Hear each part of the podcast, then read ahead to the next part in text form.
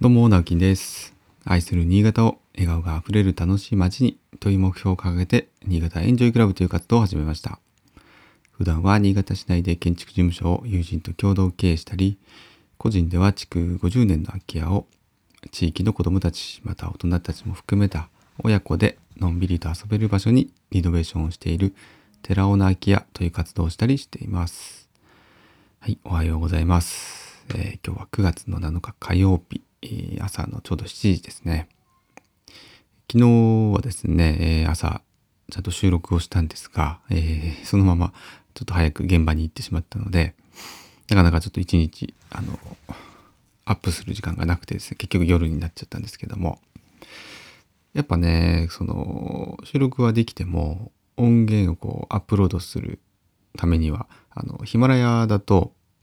あの、ヒマラヤから、えっ、と、全部、ポッドキャストに上がるんですけど、パソコンからしかね、データ上げれないんですよね。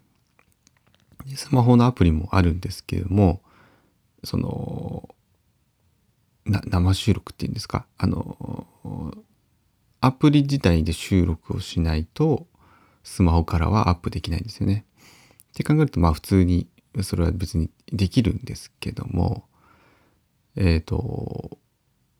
あれなんです。そうすると、えスタンド FM には、えー音源として上げれないという、その、なかなか難しい あの状態になりまして、えーまあ、これもですね、一度 Mac でパソコンの方に、えー収録をして、した音源を、えスタンド FM とヒマラヤとっていうふうにアップ、二つに分けてアップロードしているんですね。で、なんで、早くね、このヒマラヤ、ヒマラヤがですね、その外部音源アップロードできるようになればいいなと、えー強く願っています。皆さん、そうなんじゃないかなってちょっと思ったりするんですけどね。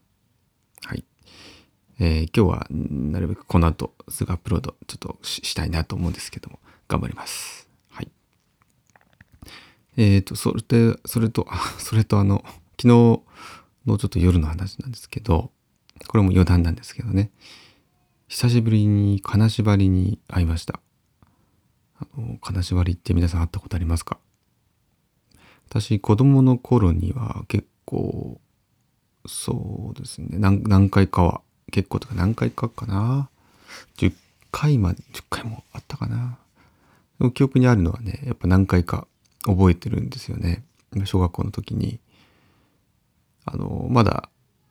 えっと、二人部屋です。兄貴と二人部屋の時ですね。兄と二人部屋の時に、夕方とかなのかな？ちょっと忘れたんですけど、夜なのかな？もう、あの、意識はあるんだけど、体が動かないっていう、ね、あの、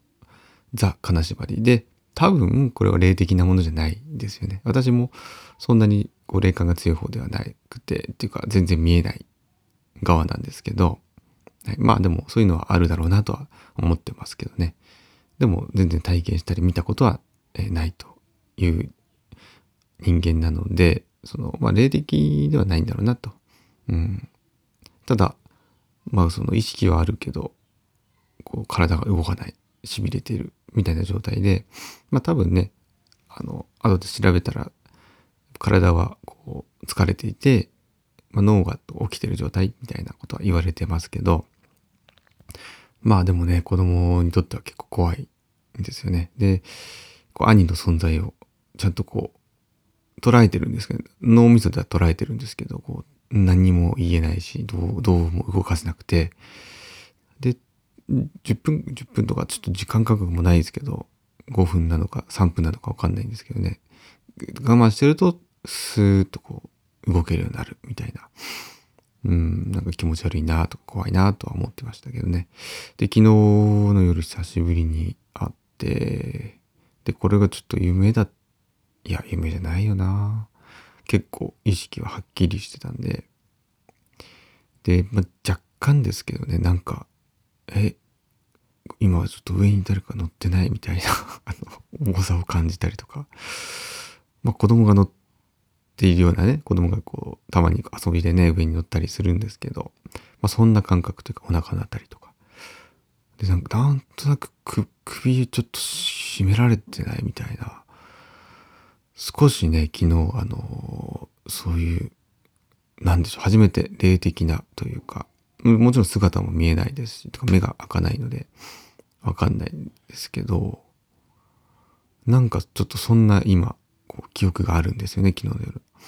で、それがまあ夢だったのかとか、ちょっと私も定かではないんですけど、でも、ちょっとね、久しぶりに怖かったなと。はい。なんか、なんでやったんだろうなっていう 久しぶりだったので、ちょっと謎、謎な金縛りの話でした。結構私怖い話とか好きなんですけどね。実際自分がこう体験するのはまあ結構怖い、怖くて、えビビリなところもあるんですけど、まあビビリだからこそ怖いもの見たさみたいなのもあるのかもしれないですね。昔はたまにこう友達と集まっては、あの好きな友達とね、その怖い話が好きな友達と集まっては怖い話とか、なんか DVD 見たりとか、なんかしてましたね。そういえば。はい。えー、っと、今日の本題はですね、えー、ちょっとまた昨日の話、まあ私、こう自分で話しといてなんですけども、またちょっと保管するようなというか、うーん、なんていうかな、まだ私の中でもちょっとこう、固まってないやっぱ話ではあるので、ふんわりした内容そのままね、お伝えしてるんですけど、まあ、もうちょっとその話をこう掘り下げたいかなっていう気はしていました。で昨日はですね、その、まあ、寺尾空き家っていう、まあ、実際の場所、えー、私が自由に使える場所っていうのが、あのフリースペースがあることのまあ強みというか、まあ、あるからこそ、えー、今ね困ってる人を助けることもできるよっていう話をちょっとさせてもらってたんですけどもで実際まあ、あの、寺尾泣き屋っていうのは、ね、あの、無料でやってるわけではなくてですね、無料というか、費用が全くかかってないわけではなくて、まあ、月々、こう、支払いっていうのも出ていますし、え、今までの改装費だったりとか、まあ、もろもろ、諸経費なんかで結構、もう100万近く多分かかってはいるんですね。で、その中から、あの、まあ、支援していただいたえお金であったりっていうのはもちろん、え何十万円かはあるんですけれども、まあ、大部分は今持ち出してやってるということで、えー、まあ1年5月ぐらい、うん、違うな、7月から1年、1年ちょっとですか、1年2ヶ月ぐらい経ってっていう状況でね、まあこんな、まだまだ、ま、コロナウイルスが蔓延していて、えーしかもね、その新潟県にも特別警戒という発令がされて、まあ、基本的にはその新潟県とか市とかの建物とか、えー、施設とか、えー、あと今イベントがね、中止とか延期になったりとか、まあ、いろんな、まだまだこう、波及してるわけですよね、影響がね。で、やっぱり去年の段階で、まだこんなだっていうのは、まあリアルには想像できてなかったですし、ちょっと楽観的なやっぱり考え方もあったりしたんですけども、うん、でまさかやっぱりこういう形で、まあ、テロナキアというのを使ってもらえる、まあ、部活の活動でね使ってもらえるっていう機会にも、まあ、恵まれたって言ったらあれですけど、まあ、今のこの状況じゃなければ多分そんなことって起こらなかったんですよね。なんでまああのそういう意味では今のその期間限定の需要かもしれないですけどもただやっぱりあのその場所があるっていうその民間で、えー、ある程度自由にできる場所があるっていうことで、えー、まあ、助かる人たち、まあ、気持ち的にとかね、えー、なんかまだあのその12日に、え結構大きな大会があるでそれを目指してこう、まあ、今までね練習をしてきて、えいたそうなんですけどもまだそれがこうやるかやらないかも宙ぶらりんな状態らしいんですよね。明確なあの回答が来ていないと。で中止なら中止でまああの練習はしなくてもしなくてもいいというかまあする必要はないわけですよね。はい。大会やらないわけですから。でそれはそれで、まあ、すごくやっぱり寂しい悲しいことだとは思うんですけどもやるかもしれないっていう状態だったらやっぱり少しはこう少しはというかねできる限りややっておきたいっていうのはまあそれは当たり前な話でまあ、そこでこう寺尾の空き場所をね貸すことで、えー、少しでも、まあ、練習にやったりとか、はいまあ、練習はですねそんなにこう大々的にはやっぱできないんですけども結局あの20人30人集まるような場所あの状態ではないという話で、まあ、5、6人しかね、来ても5、6人かなって話をしてたので、まあ、私の中では全く問題ないなと思って、えー、お菓子をしています。まあもちろんちょっとあの利用料はですね、いただいてっていうことにはなってるんですけども、ただまあ、あの、本当に自分の思いもよらない、まあ、使い方をしていただいたりとか、うん。まあ、これからまたもっとそういう機会は増えるのかもしれないんですけど、そうですね。でもや、こう、やっぱりそういう場を、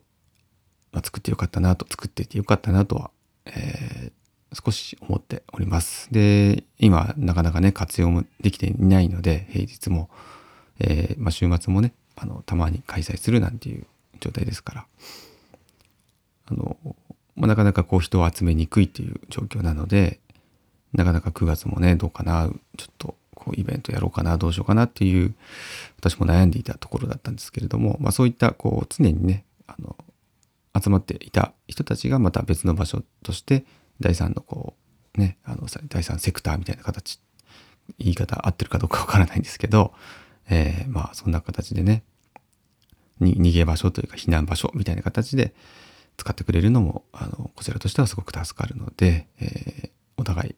助かっていてすごくいいなと思ったお話でした。